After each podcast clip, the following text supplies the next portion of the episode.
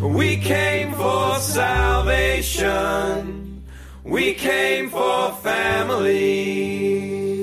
We came for all that's good. That's how we'll walk away. Aloha and welcome to the Layman's Lounge podcast, a ministry of the laymanslounge.com, where we exist to bring everyday theology to encourage Christians for everyday life. I'm Jason Estopanol. I'm a business process analyst and a YWAMer in Kona, Hawaii.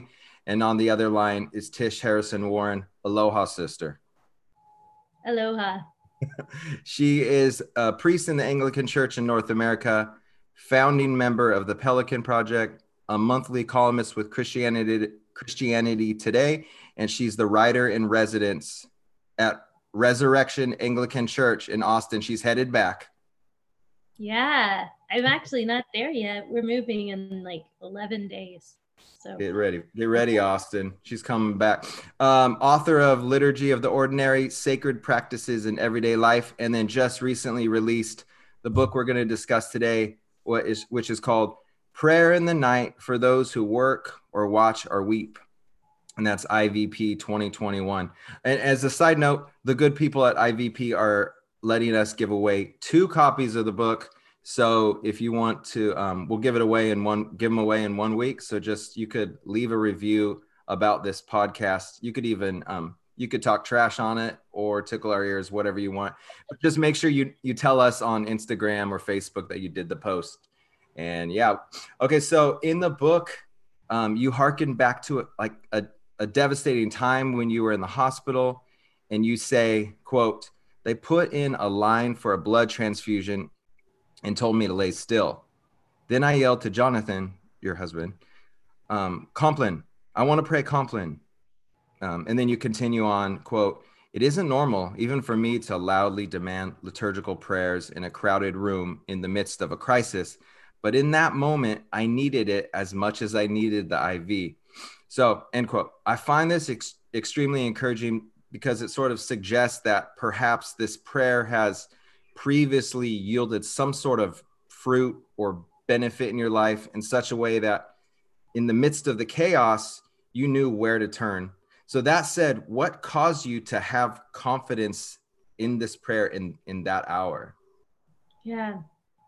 Well, that particular moment, I mean, so um uh, this was a moment where I was I was in the midst. I this is from the preface of my book. It's kind of the very no the prologue i'm sorry the prologue of my book. It's the first story that starts it out. And i'm in the hospital because i'm having a miscarriage. This was in 2017 and i'm hemorrhaging really intensely. Have to have this surgery. Um and it was awful. I mean i just had a baby die and we didn't know what was going to happen and um, it was scary and so in the middle of that, I um I I like honestly I surprised myself by asking for Compline. It wasn't like mm. there was no part of me that thought I need to do the holy and right thing in the situation because obviously like there's not a holy and right thing. That's like there wasn't there's no like Sunday school requirement of, yeah. of what you do in the emergency room. Um so it wasn't so much like I decided, hey, I need to pray. And this was like a way, how should I pray? Okay, this is one way. It was not that rational. It was like this, it was like a desperate kind of like, it, it felt imp- compulsive almost and, and sort of desperate. At least, I don't know if compulsive is the right word, but like, organic is probably a better word. It felt organic and impulsive, like I need this right now, mm-hmm. and um, without a lot of thought. Like it was, it was, it just welled up, kind of this desire, and it was completely because it was nighttime. We were there late in the hospital, and it was also just, um, man, this had been a practice that I had done kind of on and off over the last few years. You know, like a few times a week, not every day, but several times a week would pray. And I just, at that moment, felt like I desperately wanted to notice God in the middle of this crisis. Like I desperately wanted the sense that this crisis isn't outside of God's mercy, mm. um, that somehow God is in the middle of this mess. Like it was a mess, right? Like we were in the hospital. I was grieving the loss of my child. There was blood everywhere. Um, not to be too graphic, but uh, there was blood everywhere. So it was like, where, like the where is God in this moment? Mm-hmm. And I couldn't, I didn't want a theological answer. I didn't want a pep talk. I didn't want a sermon. I wanted like to reach out like a drowning man trying to find some sort of lifeline. Mm-hmm. And um I I couldn't do it on my own. Like I that that wasn't a moment where I could come up with words besides like help, which would have been fine and we did pray those prayers of just help. I, I mean, I say that in the car ride over there, but um, I needed some kind of like proclamation of truth in that moment um, that wasn't just cerebral or wasn't just like, here's a little Sunday school answer in the middle of this pain. I needed something that was that I could that I could practice, right? That I could fall into, that I could do, um, in a sense. And um, that at that point, I'd done Compline enough that I had most of it sort of memorized. So I didn't need to like, you know, open a Bible or have like I, it was there. So I just I just said like Compline. Can we just play? Can we pray Compline? And um, and so we did right there in the emergency room as I was bleeding. And I wasn't, again, like at that, at that exact moment, I wasn't trying to do a holy thing. I wasn't trying to be an impressive Christian. I certainly didn't have in mind that I'd write a book.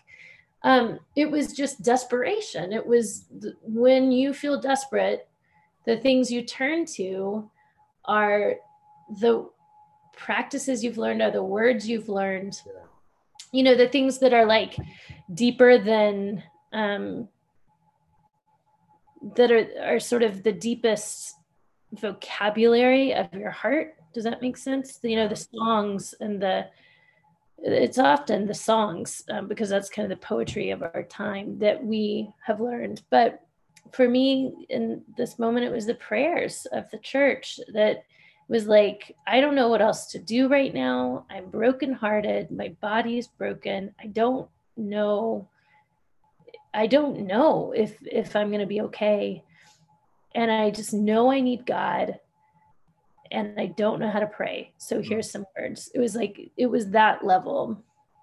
Yeah. What like what would have been sort of like the answer, if you will, to the prayer? Would it have been like, God removing the circumstance, working a miracle, or giving you peace, feeling his tangible presence, like understanding the truth beyond the truth beyond the truth? Like what what would have been like, oh yes, you know.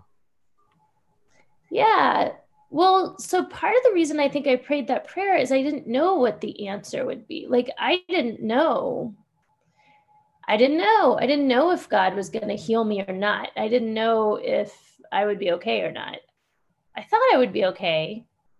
Chances were I would be okay, but I didn't know. And it was scary. I didn't I didn't know anything.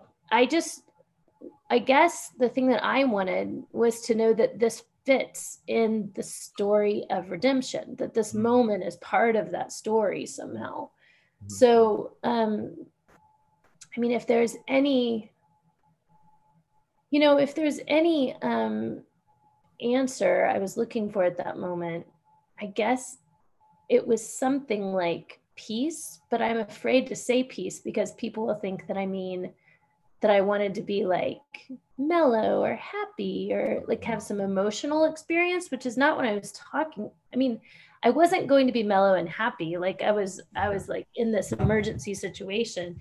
Yeah. I wanted a sense that this too was not beyond the power and goodness of God that like this this wasn't surprising to God this wasn't the world the world as chaotic as it is.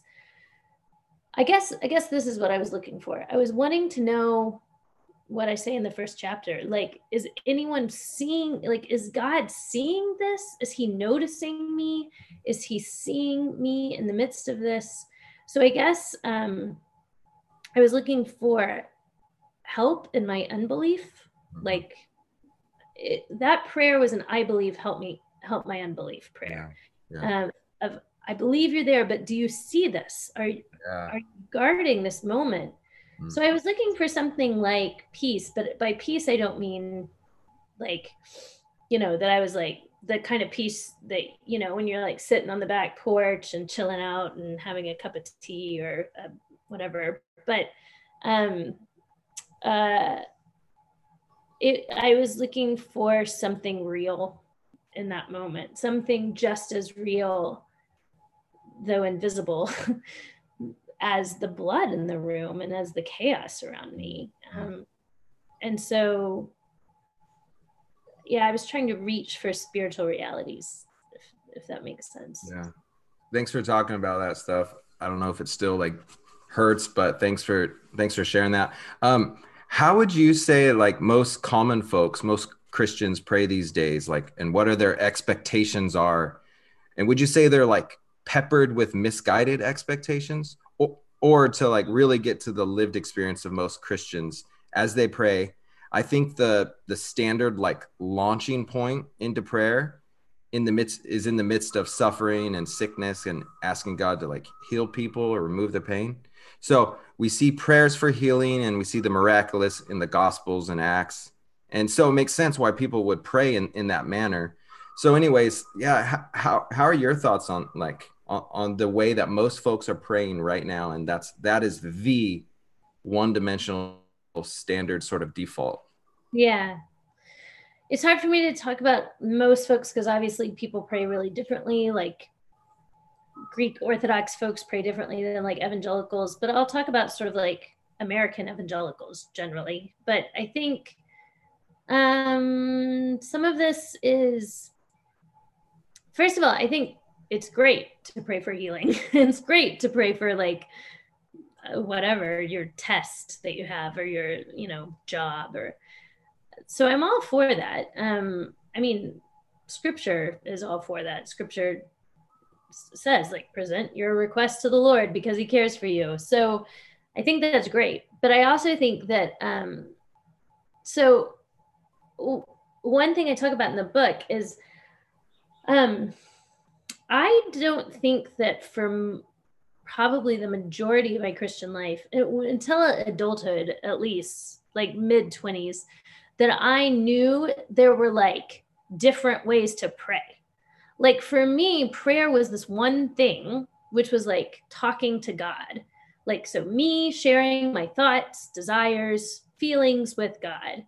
Um, God, help this day to be good. Help me, whatever, pass this test. Help me, help my friend who's having surgery.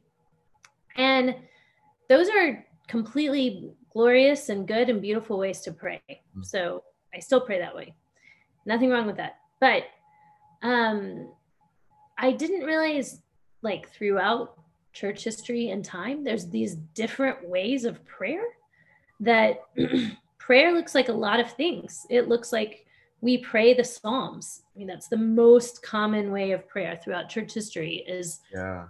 folks memorizing and praying the Psalms. We don't just read the Psalms or study the Psalms, we pray the Psalms. Um, we we pray we receive prayers from the church. We receive other people's prayers that we can inhabit and use. We can pray in silence. There can where we're not talking to god which i never had a concept of. We can um, pray certain types of prayers like prayers of indifference which is like a prayer of surrender or um, we can pray um, we can pray through our bodies, right? Through through embodied prayer, things like kneeling and so there's like all these different modes of prayer, even even beyond what I know now. You know that there's Ignatian kind of forms of spirituality and prayer that I'm like really new to. Um, that's a Saint Ignatius was a um, Catholic um, um, saint and scholar that ended up starting the Jesuits, if you've heard of them. So um, anyway, the point is i had no idea i had no idea and and there's folks that pray through draw through writing through drawing through journaling there's like all different ways to pray mm-hmm. that i um wasn't participating in that I, I i didn't know about right and so because of that my prayers tended to be mostly about results like trying to get a certain result yeah. from god right like trying to get healing or trying to get whatever I wanted prayer about, you know, like yeah. Anything from you know really intense and important stuff you know i want my marriage to heal i want this person not to die to like lord can i get a good parking spot right like the um so it's all this sort of like external but what prayer actually i think more importantly is is this um communion. It's this deep participation in the life of God that forms us and shapes us. And so, part of the value of entering into other people's prayers, whether it's Psalms or whether it's, you know, a third century prayer from Saint Chrysostom that we pray in the liturgy, or um, the prayer, like in my book, is framed around the prayers of Compline, one prayer in Compline, is that entering into those ways of prayer has kind has taught me how to pray in ways I would have never gotten to on my own. Like just here's an example. I am um, almost never prayed for the for the governor, like governing officials for politics.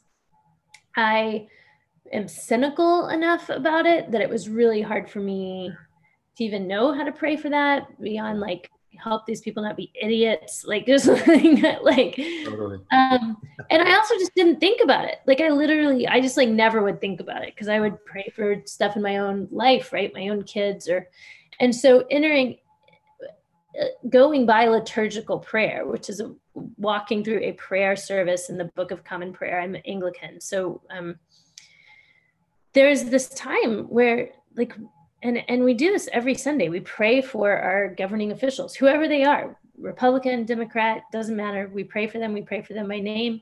We pray for justice and peace. Um, we pray these very specific things that that our nation would be a nation of justice and peace. We pray for um, like the president the governor the mayor by name and so it's it's ended up forming me like forming my forming me as a person, but also then going back into my own prayers, shaping them, shaping the way I pray. Um, or prayer for enemies, that's a really hard thing for me. For I, I'm not talking about political things now. I mean like someone who's hurt me. Yeah.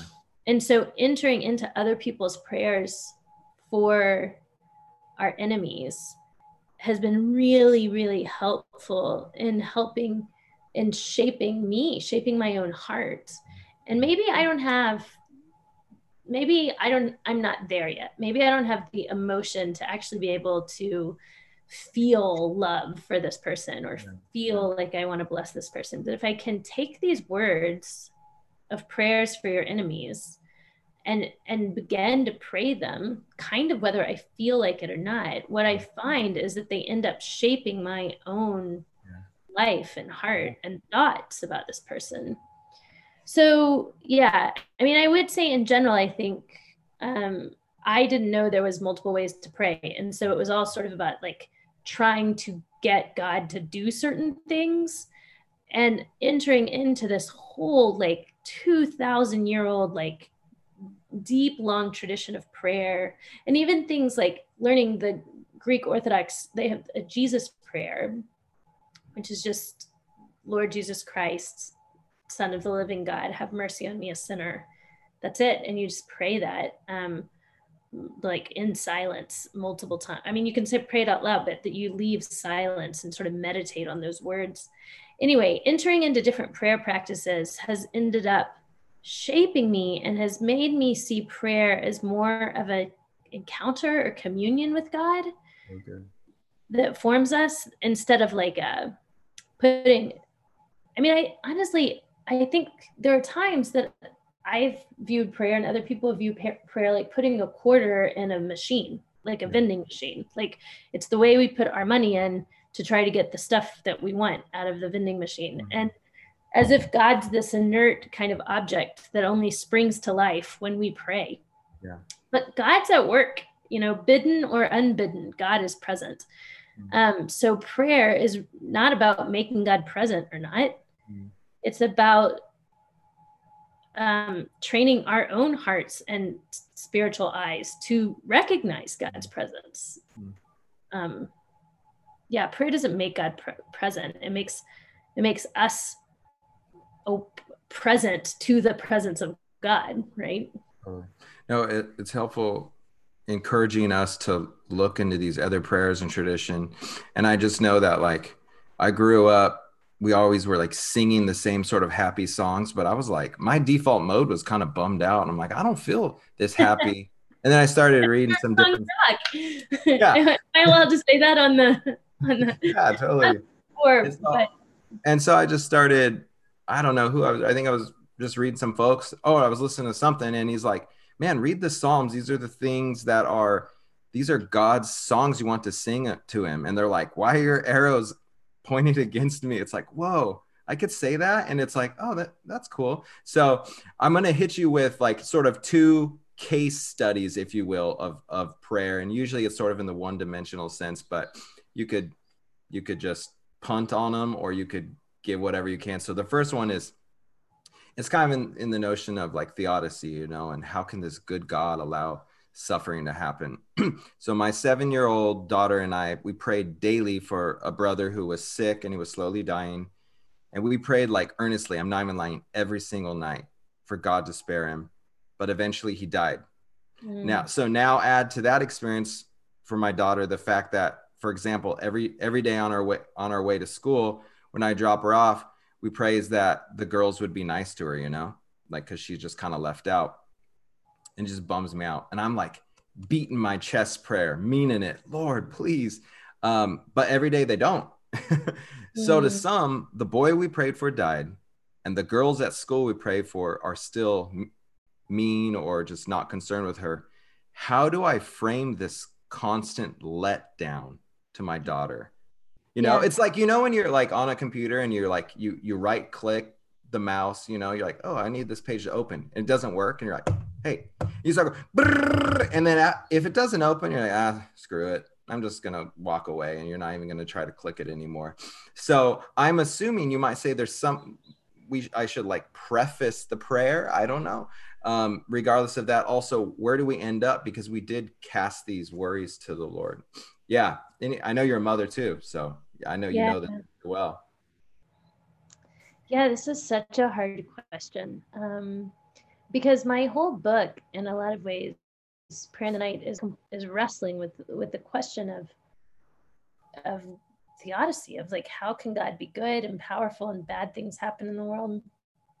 Um, and there's not an easy answer to it. Like your daughter's longing for this boy not to die and for um you know to, to have, have kindness is like from god right? It's a legitimate and good desire.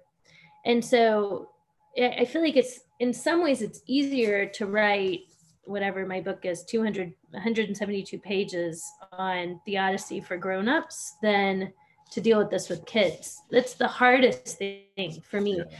is when because i've been in the same situation where i'm praying for something um well i mean when we lost our our son when we had the miss the second miscarriage that i talk about in this book we were praying our girls were praying for this baby to live every day praying for this baby to live and my tummy was growing. They could see evidence of it. They were excited. They were drawing pictures for their brother. They were praying, praying, praying.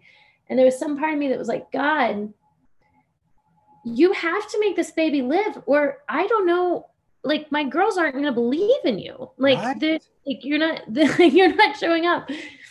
And then the baby died, right? Um, yeah. So what? So with kids, I feel like that is harder, right? It's um because because when you ask Santa for something, he shows up, right?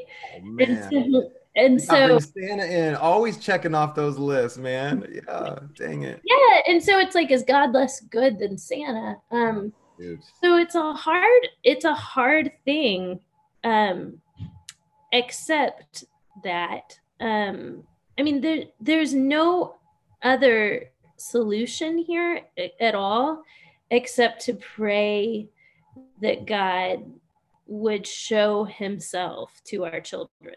They would, would show his truth, his mercy to our children, which is not always going to be with life working out. Like it's not always going to be with things being good.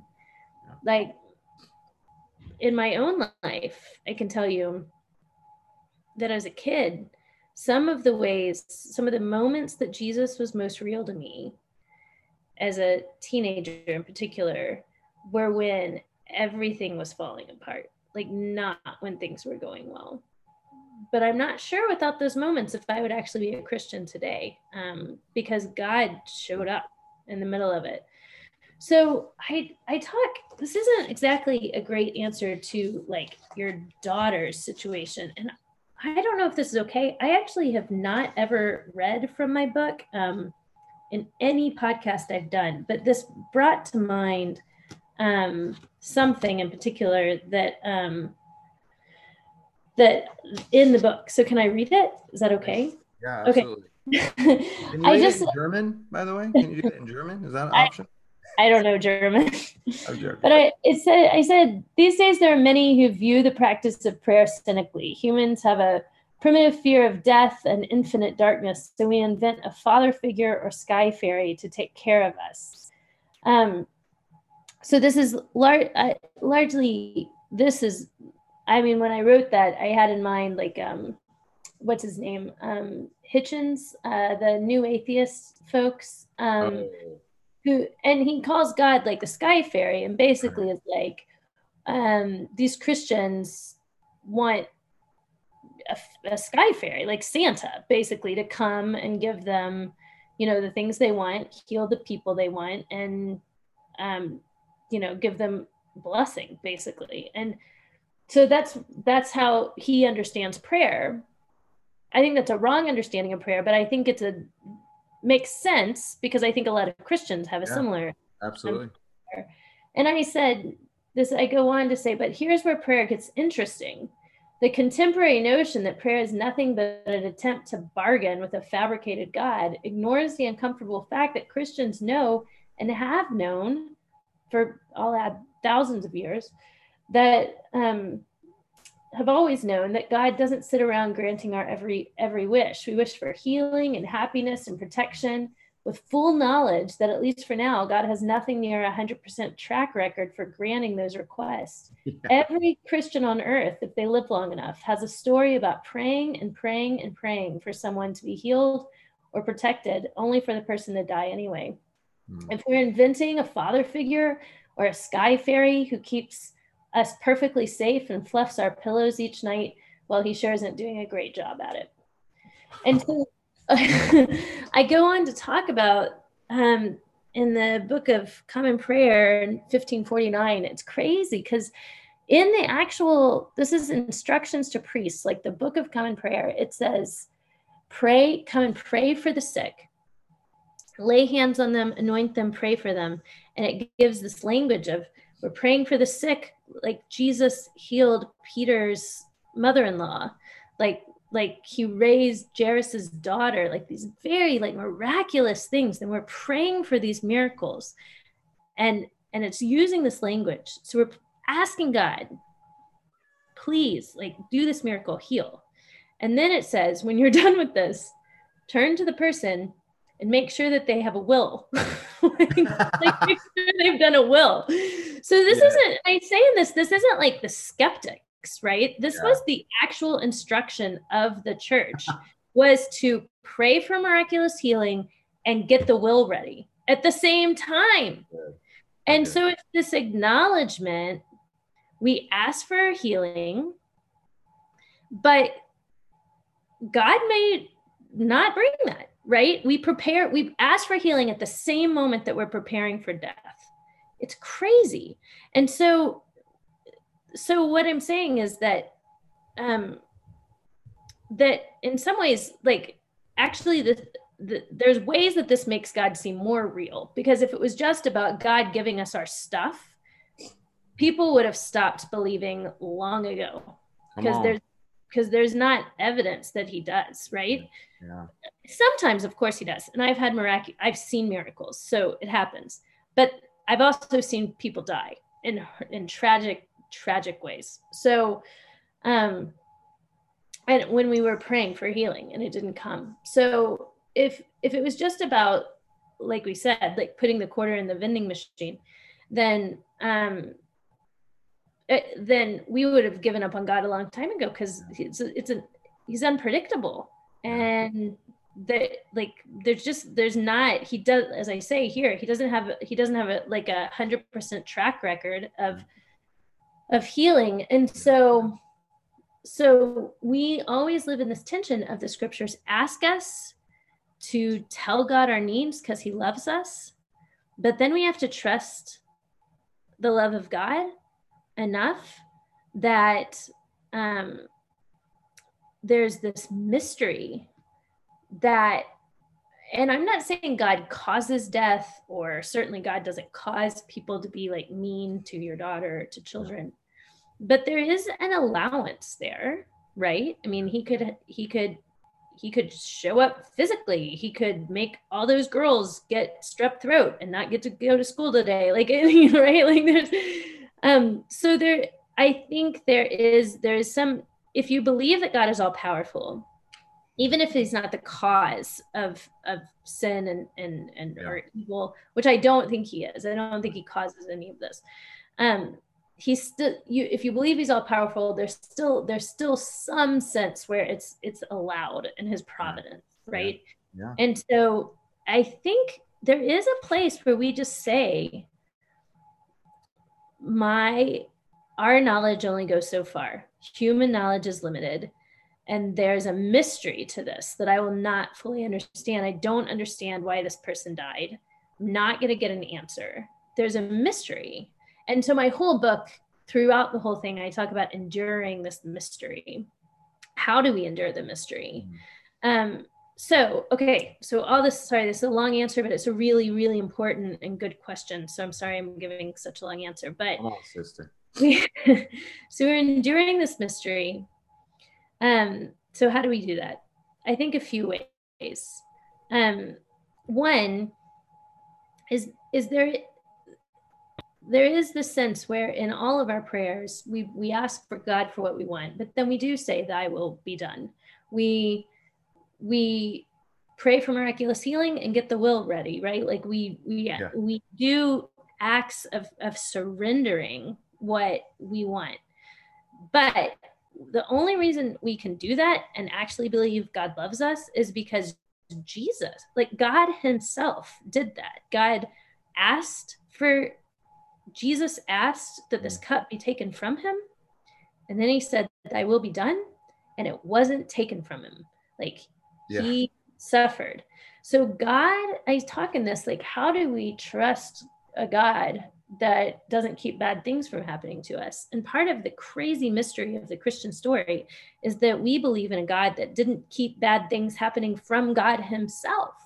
Yeah. So in experiencing death or encountering death we meet jesus in that. We meet god in that misery because and it is misery. We don't yeah. have to be happy about it. But because god himself died and had people near him die like best friends died and um in the person of jesus i mean and when we experience rejection um, and I, I don't want to put this on your seven year old. She does like, or I don't know how old your daughter is, but like your, did you say she's seven? Yeah. Um, but in some sense, she's like, she's, I hope she encounters Jesus in that who suffered rejection, right? Who suffered pain. It's so good. And, and, but that doesn't mean she has to stoic or any of us have to be sort of stoic or like excited about this or accepting it. We, we're enduring a mystery and ultimately, your daughter and I and all of us who have prayed and prayed and prayed for a good thing and it didn't happen are not going to be satisfied until Jesus makes all things new, until Jesus comes and puts death to death and sets all things right. Oh, come on, come on, Maranatha. yeah. So, how do we endure in the midst of that? How do we actually stay Christians when we're praying for things that don't happen, right? how do we actually believe that there's a God? Well, part part of it, I think, is we grieve, we like actually mourn.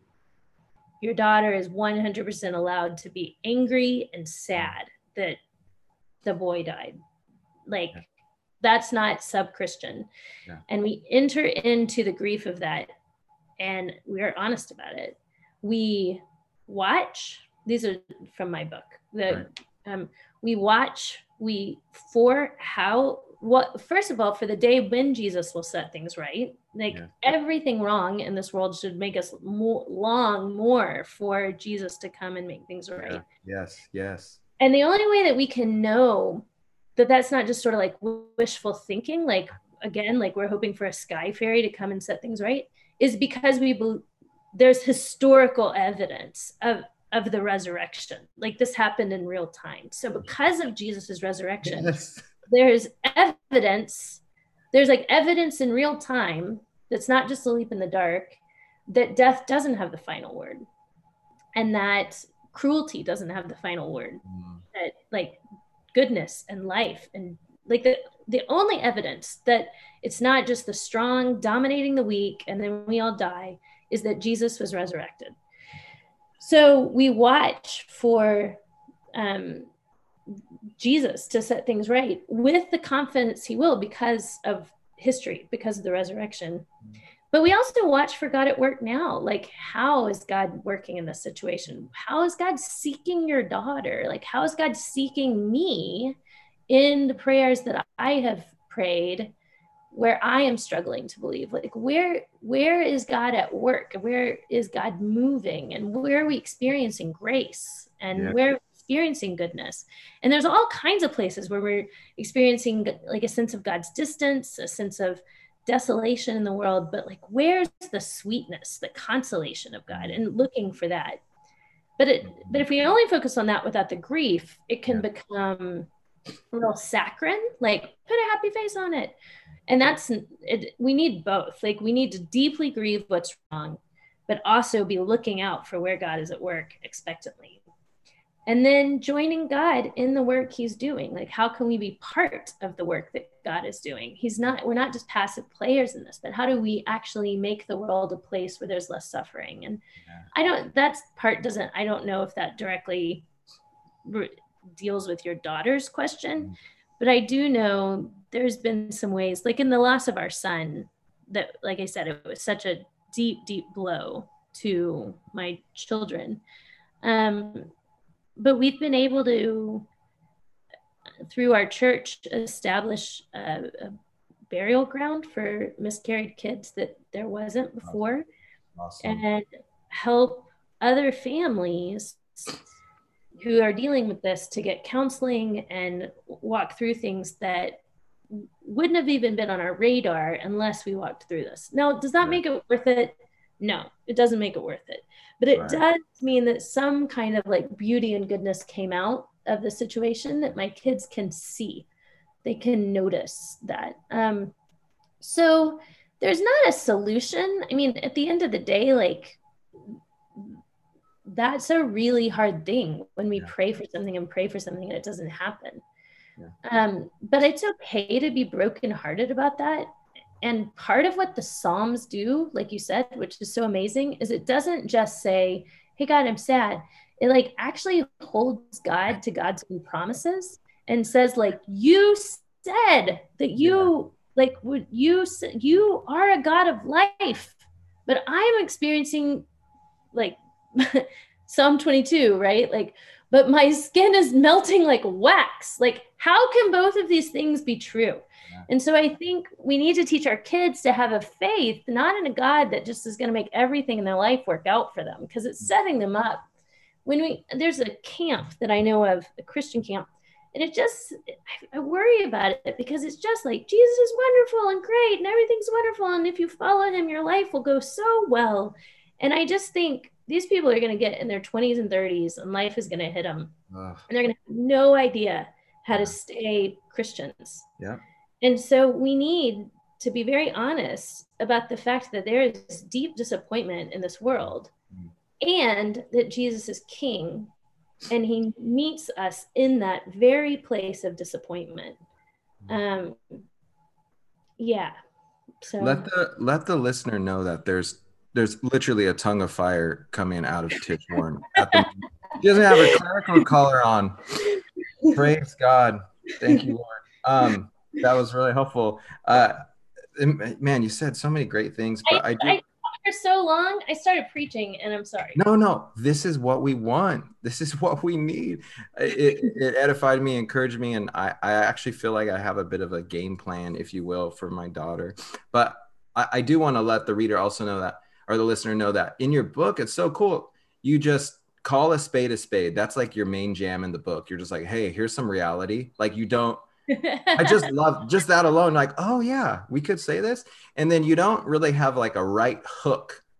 Like, I mean, you end the book with like joy, but you're you're constantly just like responding to it, but not with like this is the answer or necessarily or whatever. But you give us sort of tools, and then two other things I just wanted to say is that in the book you and you when you first responded, you kind of hit this, but this notion of um, God going to make all things right, and that just the the fact that that hunger exists or that desire or whatever is like you know an echo of that distant land or whatever. And you do that so well in the book. And the other part oh when you didn't even touch on it here but the notion of like sort of common grace you know maybe god doesn't sort of heal on the spot but just you you bring up the notion of like just things that we could be a part of that are part of that restoration so anyways re- yeah read the book on that Yeah, um I mean, the book is the, it would be in some ways my answer, but the book's not for seven year olds. So that's what's hard is that, I mean, I have an eight year old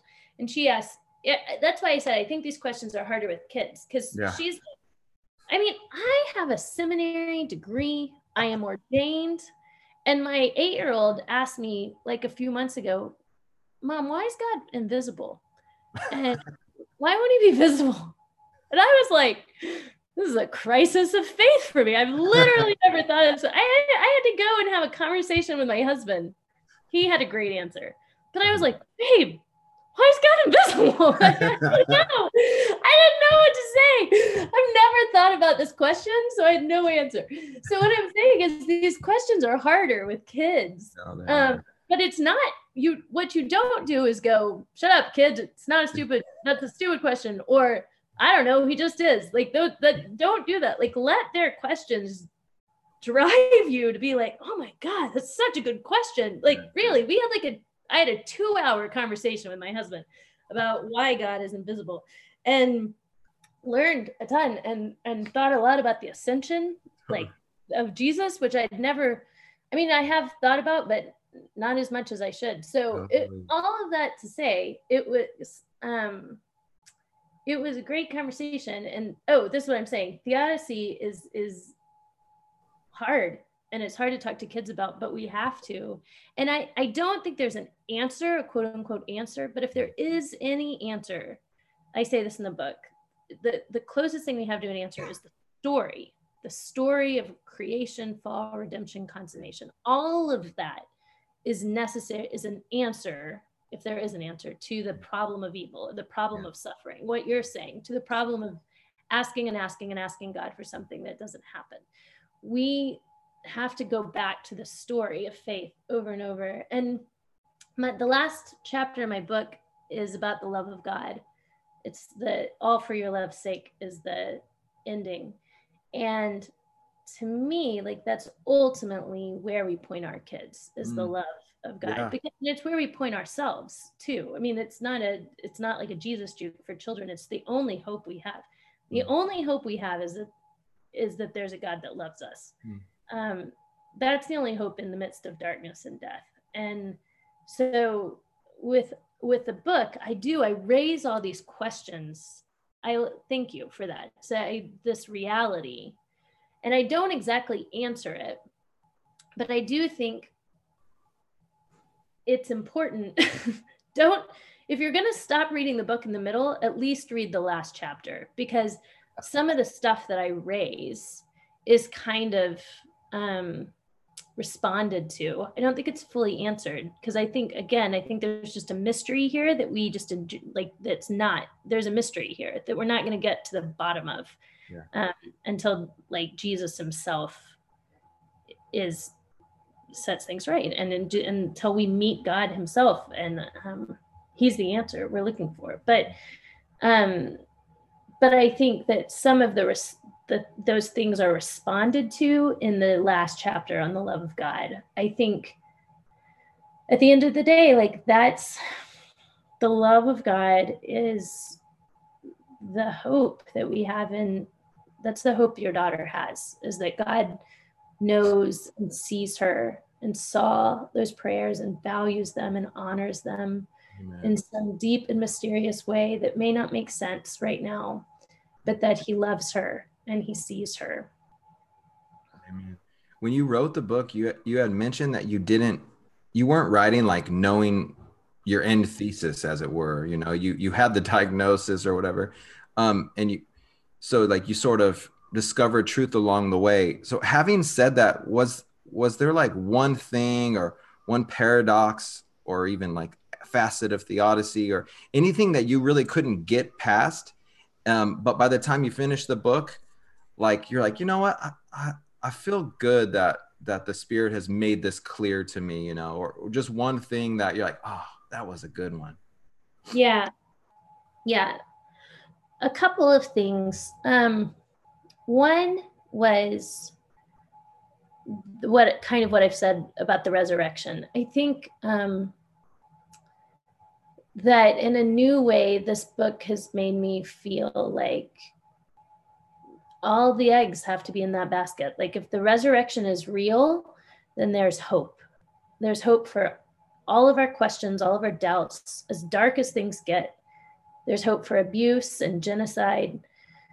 And if the resurrection isn't real, like let's go home. Let's hang this up. Like let's not waste our time with with we really are to be pitied above all men. There's nothing good about Christianity if it's not that you Christ crucified and resurrected. Like, and maybe that's obvious. Maybe everyone listening is like, yeah, yeah, yeah. Like that's the whole thing. Like we're about the resurrection. and I knew that. I knew that. I think I would have said that, but I don't think that my.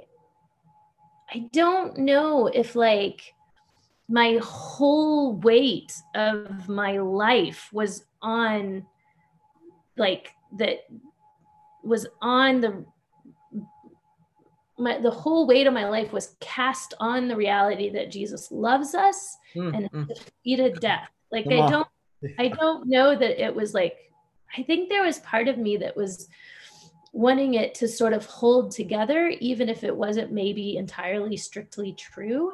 And it just doesn't, right? Like it's yeah. it just doesn't, and it's not worth it. Like Jesus, like we're betting our whole the the whole the whole thrust of my life is on that Jesus is resurrected from the dead and he's defeated death.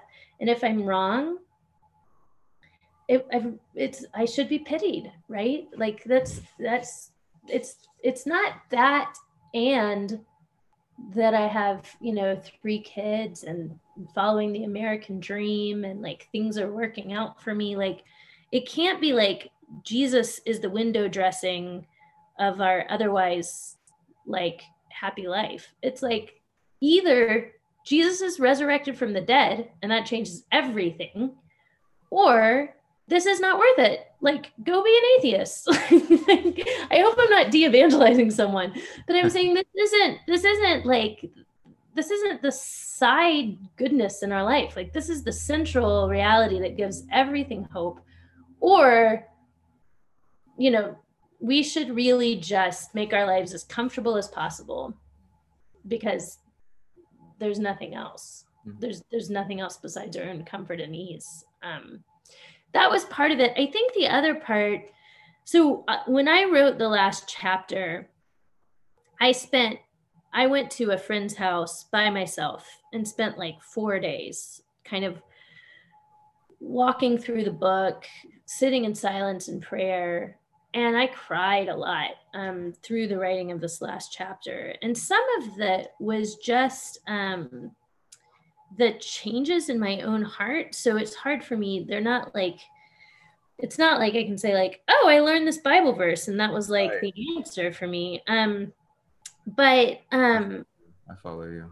But I I talk about in the book this this dream I had about my best friend um being a hit woman, a hitman, like a someone an assassin and um waking up in the middle of the night and realizing that's how I think about God. Like I I have known him a long time, but I think like he's out to get me kind of, mm. or he could be out to get me, like this friend in this dream. Uh, it, I had this dream that my best friend, sorry, for those who haven't read the book, I had this dream. My best friend was an assassin, and um, she like wasn't into it, you know, necessarily. She was really nice and kind and generous, but like she occasionally killed people for her job. And um, she had a list out of who to kill, and I saw the list and I was next on it. So I was just begging her, begging her not to kill me. And then um, and then I woke up like like in a movie, like you know, when you like wake up and sit up and you're in a sweat. And in that moment, I realized uh and there's like, lukewarm water next to you, a glass of lukewarm water. in the moment, I realized like this is I, I write in the book like in the silence of the night i knew the dream was about how i see god i loved him I'd called him a friend for a long time, but I didn't trust him. He could be so lovely, but he also kept a hit list, and I was on it. I said, This image of God as a hitman shows me my own faithlessness, how very little I knew of God. Wow. God is not a hitman who, despite appearances, harbors hidden malice. If God is in any way out to get us, if, if God is out to get us in any way, it is not to destroy us, but to love us. Um, and so I talk about how my chief danger, our chief danger, I think, is not to stop believing in God, but to come to believe what C.S. Lewis calls dreadful things about him, like terrible things about God. And so, um, coming to see God as love and God as this constant love that doesn't change, and the evidence of that being very real because it's the person of Christ, um, sort of coaxed my heart. I think it changed me um, to begin to dare to believe that God's not like an assassin out to get me. Like, um, to believe in God's love again. Mm. So here's what I'm saying the resurrection became much bigger to me, the love of God became much bigger to me. The purity of God, that there's not a bad, evil God behind the back of Jesus. Like, we don't see Jesus in all his love, and then he's hiding this, like, darker, you know, Father that the Father, Son, and Holy Spirit are, is evident in the person of Jesus. And so um, there's no dark side of God that we're not seeing. And so, Amen. Yeah, that's good. I've come to see if there's any the change in my heart. I I feel here's what I'm saying. I feel like I trust God more now than when I came to um when I started writing this book. Mm-hmm. Um, but the things that have become important to me are the idea of mystery, which is all throughout the book. I won't elaborate on it, but read the book. But mystery, um, resurrection, and the whole hope being that there's a God that loves us. Amen.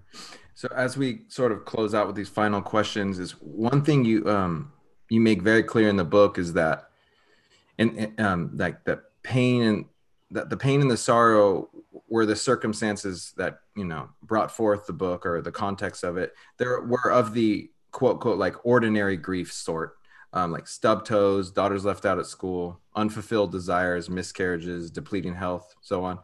But there is also like there also exists that sort of lingering grief that is like the a heavy fog. Maybe it's like depression, or I've I've experienced in my own life where it's you're just kind of like bummed and you don't know why, you know. And sometimes that that could last a long time. And I know a bunch of poor saints that are in this way, and you probably do too.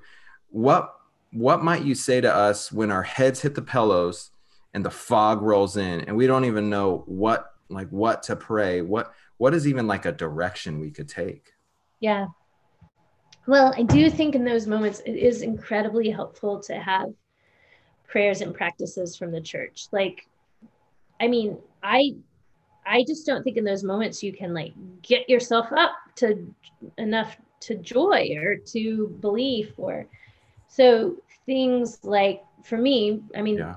Compline became huge. So practice Compline, but even if Compline's not your thing, like read the Psalms, like meditate on the Psalms. Um, mm-hmm. read a psalm and sit in silence. And if you don't have a giant spiritual experience, that's okay. Do it again tomorrow and do it again tomorrow.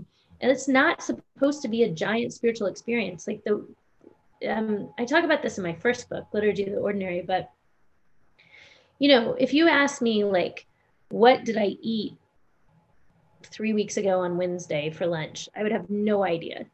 But that meal brought me today. I mean, thousands and thousands of meals that I don't remember is what brought me to today. And so I think that we can think about prayer or the spiritual life mm. like um like we're after these kind of insights or big moments um, but most of it's not like that it and so i some i want to encourage people who are listening like waxing and waning in belief having times you believe more or times you doubt more that's normal. That's a normal part of the christian life. Like having times where you feel like god seems really near and other times it just feels like bland like dry toast yeah. like for long that's normal. That's like that's like every Christian that has lived. That's like the great saints that that's like Mother Teresa had like so um I think we like we need to not be alarmed by that like um but I also anyway so um so in terms of what folks can do I think um entering into practices the church reading the psalms meditating on the psalms going to church on Sunday. Literally, like that is right. Yeah. practice. Receiving communion, the Lord's Supper or Eucharist or whatever you want to call that. Receiving the sacraments is how we would talk about it in Anglicanism. Um, it's a thing that you don't have to like gen up emotion for. You just receive the presence of Christ. Um, so um, read, you know, I'm like, read the Bible, pray, go to church. I'm like saying what your Sunday school teacher in first grade said, but it's true. Like, it really, really is true. Mm-hmm. These are the, I talk about them as cairns in the book. When, when, um, there's this mountain that we hiked on in, in Mount Washington in, in New Hampshire. And the, there's this giant fog that settles in the mountain.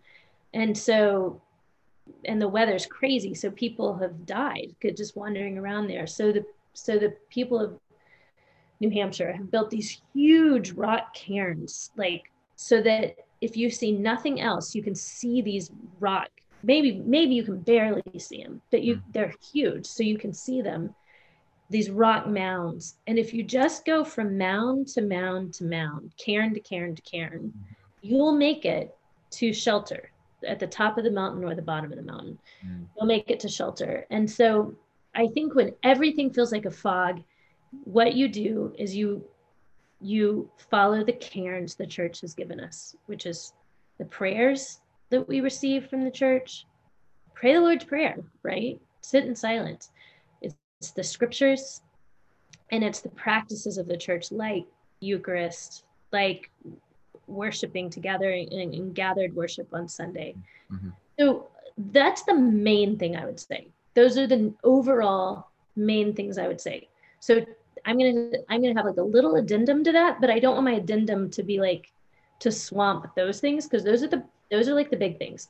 But I'd also say sometimes I'm I don't even know if this is helpful, but because I also struggle with just feeling I I can struggle with depression and feeling bummed and all of that. And I'm not talking about like I mean there's like actual depression you need to go talk to a counselor right, right. medicine.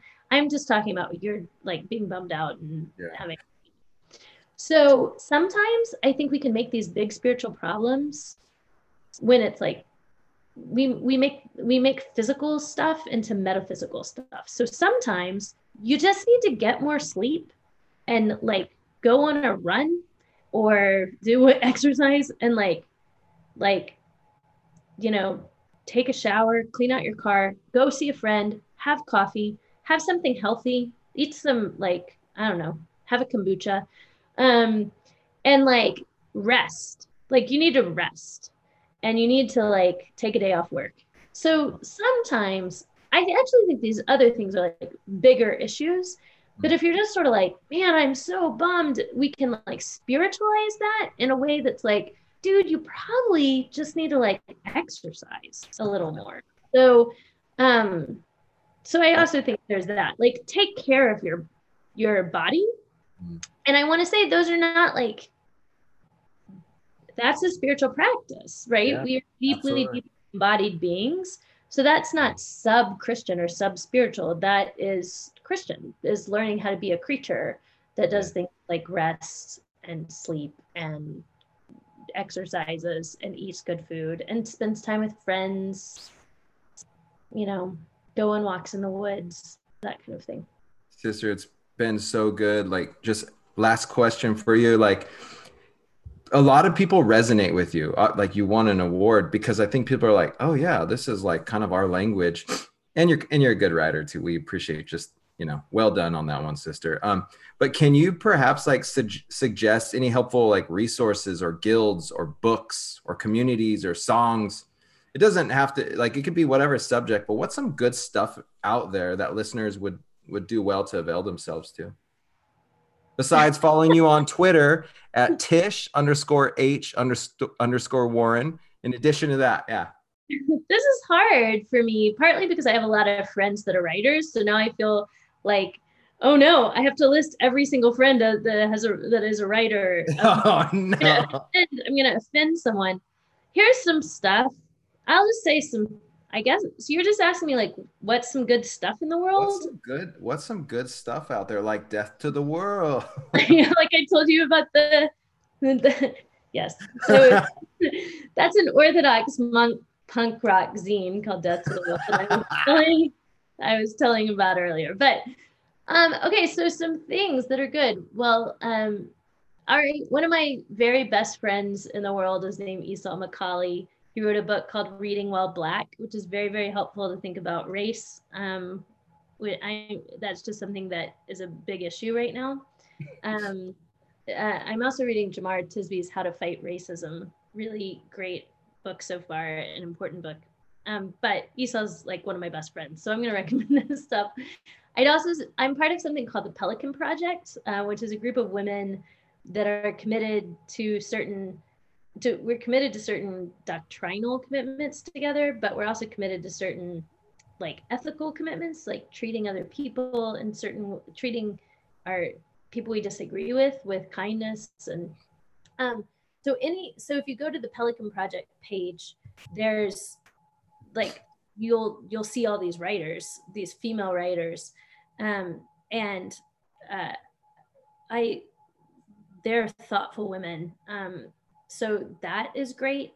Um, I'm connected to something called the Rabbit Room, which is just full of great like poetry and fiction and good re like. So you can go to that website. Um, there's also, I mean, I don't actually know these people at all, really. I've like met them briefly. So this isn't like a friend recommendation, but there's something called um, Porter's Gate that puts out music. Um, and it's really thoughtful, like interesting, good music um, around um, like like they they did one on work and faith. And it's like all these different it's it's it's mostly for congregations like congregational singing. Yeah. but it's around like work and faith. And then they just did one on like justice and faith. So it's music by all different musicians on certain subjects that matter in the church to help the church worship together. It's called porter's gate and it's great. So i would look that up. Um Oh Lord, I mean, check out like Anglicanism. um, uh, I don't know. I don't know what else to say. I mean, AnglicanPastor.com is a is a really cool site that um, it's called Anglican Compass. They just changed it. But if you want to learn a little more about Anglicanism, it's like an entry point. It's like a, it's kind of for people that don't know. Like Yeah. I don't know much about Anglicanism, but I'm just want to learn. That's a good place. Um, what are some other like really beautiful things happening? What's the know. best? Um, what's the uh, tastiest like scotch or coffee that has wet your whistle? Any good stuff out there? Um, so there's a coffee out of Austin called Praxis that's really good and I like it a lot. Um, I'm not I don't know enough about scotch and stuff. I mean, I drink bourbon and but my husband is kind of the one that like knows about that. Um here's yeah, he knows more about that. I just drink kind of whatever he tells me to. Um I will say I like um here's a good combination. Get get get a spicy red wine and have it with with dark chocolate and mangoes. And it will your world. can have that combination. It's amazing. That's a tip. And um uh, I was going to say one more thing. Oh, well, just because we were talking about this earlier, I feel like there's people, maybe this isn't true on the West Coast and Hawaii, but I think there's a lot of people in America that don't know about Damien Jurado. And that's a sad thing since we were talking about before you start the podcast, we were talking about how much we love him. And I do love one. so so much. So and i really really think people need to be reading more poetry. I think it is transformative. I think with all of our twitter and everything we're forgetting just like the beauty and power of words. So people need to read like Malcolm Guite people need to read scott cairns these are like modern poets people need to read um gerard manley hopkins like we just need more poetry. We need to read Wendell Berry's Sabbath poems. Like, we just need poetry right now. A lot more poetry. We're gonna link all these up. These are this is a fire list. We've been talking with Tish Harrison Warren, and the book is Prayer in the Night for Those Who Work or Watch or Weep, Inter Varsity Press 2021. Um, like we said, we're giving away two copies, so leave a review, um, good or bad, on like whatever, however you're listening to this, and let us know on Instagram or Facebook. We'll announce it in a week. You can follow Tish at Tish underscore H underscore Warren, W A R R E N. And you can peruse her website at tishharrisonwarren.com. Sister, you gave us a lot of time. That was pretty good. I appreciate the pointing us to the right things today. Thank you. Yeah. Thank you. We came for salvation. We came for family. We came for all that's good. That's how we'll walk away. We came to break the bad. We came to cheer the sad. We came to lead.